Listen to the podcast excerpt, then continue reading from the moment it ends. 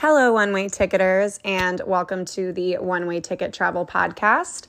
As always, I'm your host, Maggie, and I'm so excited you're joining again this week. I hope you guys got a lot out of last week's episode, detailing a little bit more about my teaching abroad experience, as it definitely shaped my life for the better and it really challenged me to live a life that's filled with adventure. And as I mentioned last week, it really put me out of my comfort zone and allowed me to make a lot of big decisions in my life, including moving to San Diego. So I am eternally grateful for that opportunity. So I am so glad I was able to get that episode out into the universe and just talk about teaching abroad a little bit more.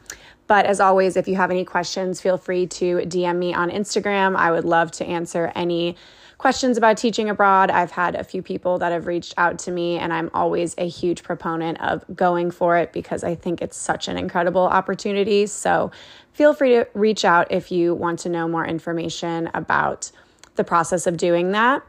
But this week, we are going to do a little bit different of an episode. I am going to be talking about the five best ways to save money while you're traveling. And I wanted to cover that this week. I know I usually am covering destinations, but this is a travel podcast. So I think it's important to cover topics outside of the places that I'm traveling to.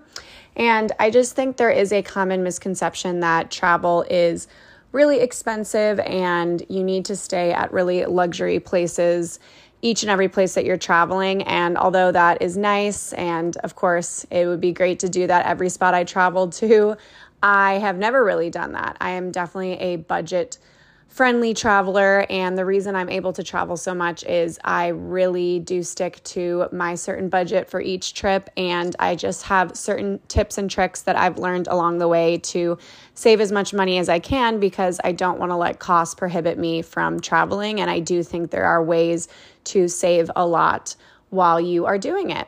So I hope you guys get a lot out of this episode. I think it's a topic that applies to anyone, even if you do have a very high budget for traveling. It's always nice to save money when you can. So, without further ado, I will get into the five best ways to save money while you are planning all your trips. So, my first tip is actually two bits of advice in one, and that is to try to book your travel at off peak times and to always track your flights. So, that seems pretty obvious, but I think with booking at off peak times, if you happen to have a job, I know a lot of people now work from home, so they're able to travel you know, whenever they want because they're able to work from any different type of destination. So if you're wanting to go to Europe, Obviously, in the summer, it's going to be a lot more expensive, but if you even wait until September and October, I actually think that's a better time to go to Europe because the crowds are going to be significantly less and you're going to pay a fraction of the price compared to flying in the summer. And obviously, booking international travel, you're going to want to book at least three months in advance because obviously, there's times domestically where you can find flights very shortly before the actual time you need to go. But typically, with international flights, the farther out, the better to book. And I think it's better to, if you have a flexible job, to book at those off peak times. And I know that there's certain days of the week that typically tend to be cheaper. So if you can try to fly out on a Tuesday rather than on a weekend, you'll obviously be able to save money. I know that my mom travels to Florida a lot and she saves so much money by just booking kind of off times, you know, if you book something later on in the day rather than if you're booking, you know, Friday at 5, it's going to be probably a bit more expensive. So if you're able to be a little bit more flexible about when you're getting to a destination, I think that's always great as well. And then tracking flights. So there's a number of ways you can track your flights. I personally utilize two different resources. I use Hopper, which is a free app that you can download on your phone, and you basically just type in the dates and the location that you're going to, and it'll track flights for you going to that particular destination. And I've actually booked a few things off Hopper and saved hundreds of dollars because most people don't have the time to sit and actually track a flight. So it does that for you. And then it'll send a quick little message to your phone to book that flight and it just gives you that peace of mind that you're getting the best deal because it will tell you book now because the prices are not going to drop any further. And there's been situations where I've saved a lot of money utilizing that app because, you know, I don't have the time to be sitting and checking flights all day. And another great resource, I think it's about $50 a year, is Scott's Cheap Flights. And the cool thing about Scott's Cheap Flights is it actually tracks flights that are sometimes errors on the airline's behalf that are significantly cheaper flights than what you would find online. So it just finds different flights that you would never really find in your own search. So I did get a subscription to Scott's Cheap Flights, and you can go on the site and you type in the airports closest to you. So I did put in LAX and San Diego, and it just tracks flights to different locations. One of the best ones I saw was a round trip flight from LAX to Japan for about $300, which is absolutely insane considering the fact that I've spent $300 just to fly domestically in the US, and that would be a round trip flight to Japan. So it's definitely worth the yearly subscription to get access to all those deals. And if you book one or two flights, it definitely pays itself off. So I would definitely recommend utilizing both. But if you have to choose between the two, definitely at least do Hopper because it is a free app. And why not use it if you know you're going to a certain destination and you know the dates? Then just put it into Hopper and then it'll allow you to see the absolute best deal and when to book. So that would be my first tip is to book at those off-peak times and then making sure that you're tracking your flights to get the best deal. My second tip is to be creative about your accommodations. So I typically don't book hotels. I think there's certain locations where booking a hotel is the most financially sound decision. For instance, if you're going to Chiang Mai, booking an Airbnb or a hotel is actually really affordable. I know that when my mom was visiting Chiang Mai, you could get a luxury hotel with a pool and free breakfast for less than $50 a night. And it's also, that's what I loved about Asia so much that you just get so much bang for your buck there which obviously you don't get as much in San Diego. but that's why I love traveling is going to those cheaper destinations. But definitely just being creative with your accommodations and I'm someone that when I was younger, I stayed at a lot of hostels because obviously that's the cheapest option. But now that I'm a little bit older, I don't want to be sharing a room. So you can still book a hostel and get your own private room. And if you're taking a solo trip, it's really nice to stay in a hostel because you meet other like minded travelers and you might learn about other places to travel to, or you might meet a new friend, or you might just have access to tours that you didn't know about. So, a lot of the times, the hostels I've been to, they've had tours that I've gone on that have been incredible experiences.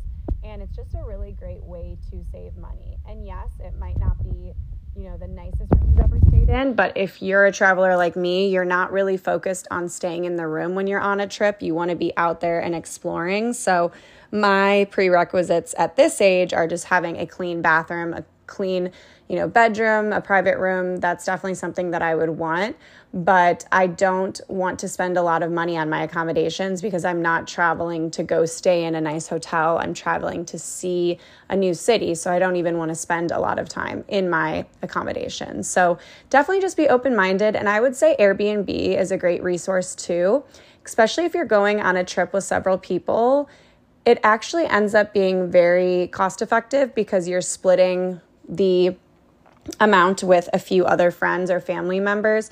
And the nice thing about Airbnb is you typically do have a kitchen and just more room so you can spend a little bit more time on you know the balcony and just have time outside but also be able to cook one or two meals if you're also trying to save money so i would say just being flexible about your accommodations and sometimes you can see things on Airbnb and you can message the host directly and they even offer you a better deal. So I would take advantage of that and just really do your research.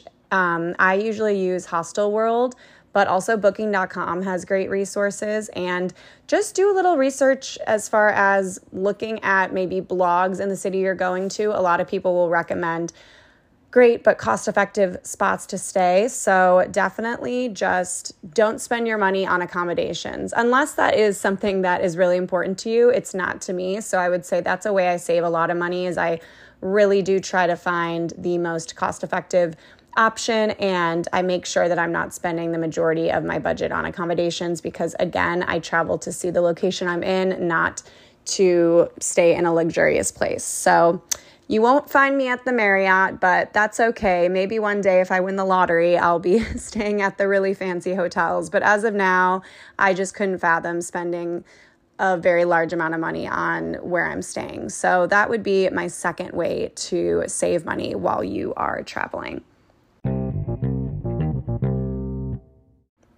My next bit of advice for saving money while you're traveling is to give yourself some off days. So I can relate that to my trip to Greece. We booked quite a few tours before we left because it is important to have a few things on your itinerary. I definitely don't like to have my whole week completely planned out, but our off days were more days that we did save money because we did more free activities and we just kind of left it open. So we checked out the beaches, we went on hikes, we looked and shopped around the town. So we did those type of activities which really balanced out the trip because i'm again i'm not someone that likes to have myself scheduled on vacation from 7 a.m to 9 p.m every single day. That would be a little too stressful for me. So i like to have those off days. And it actually allows you to really stick to your budget because when we first started booking things, you know, everything was adding up between the tours and everything else. So it was good to have a few days where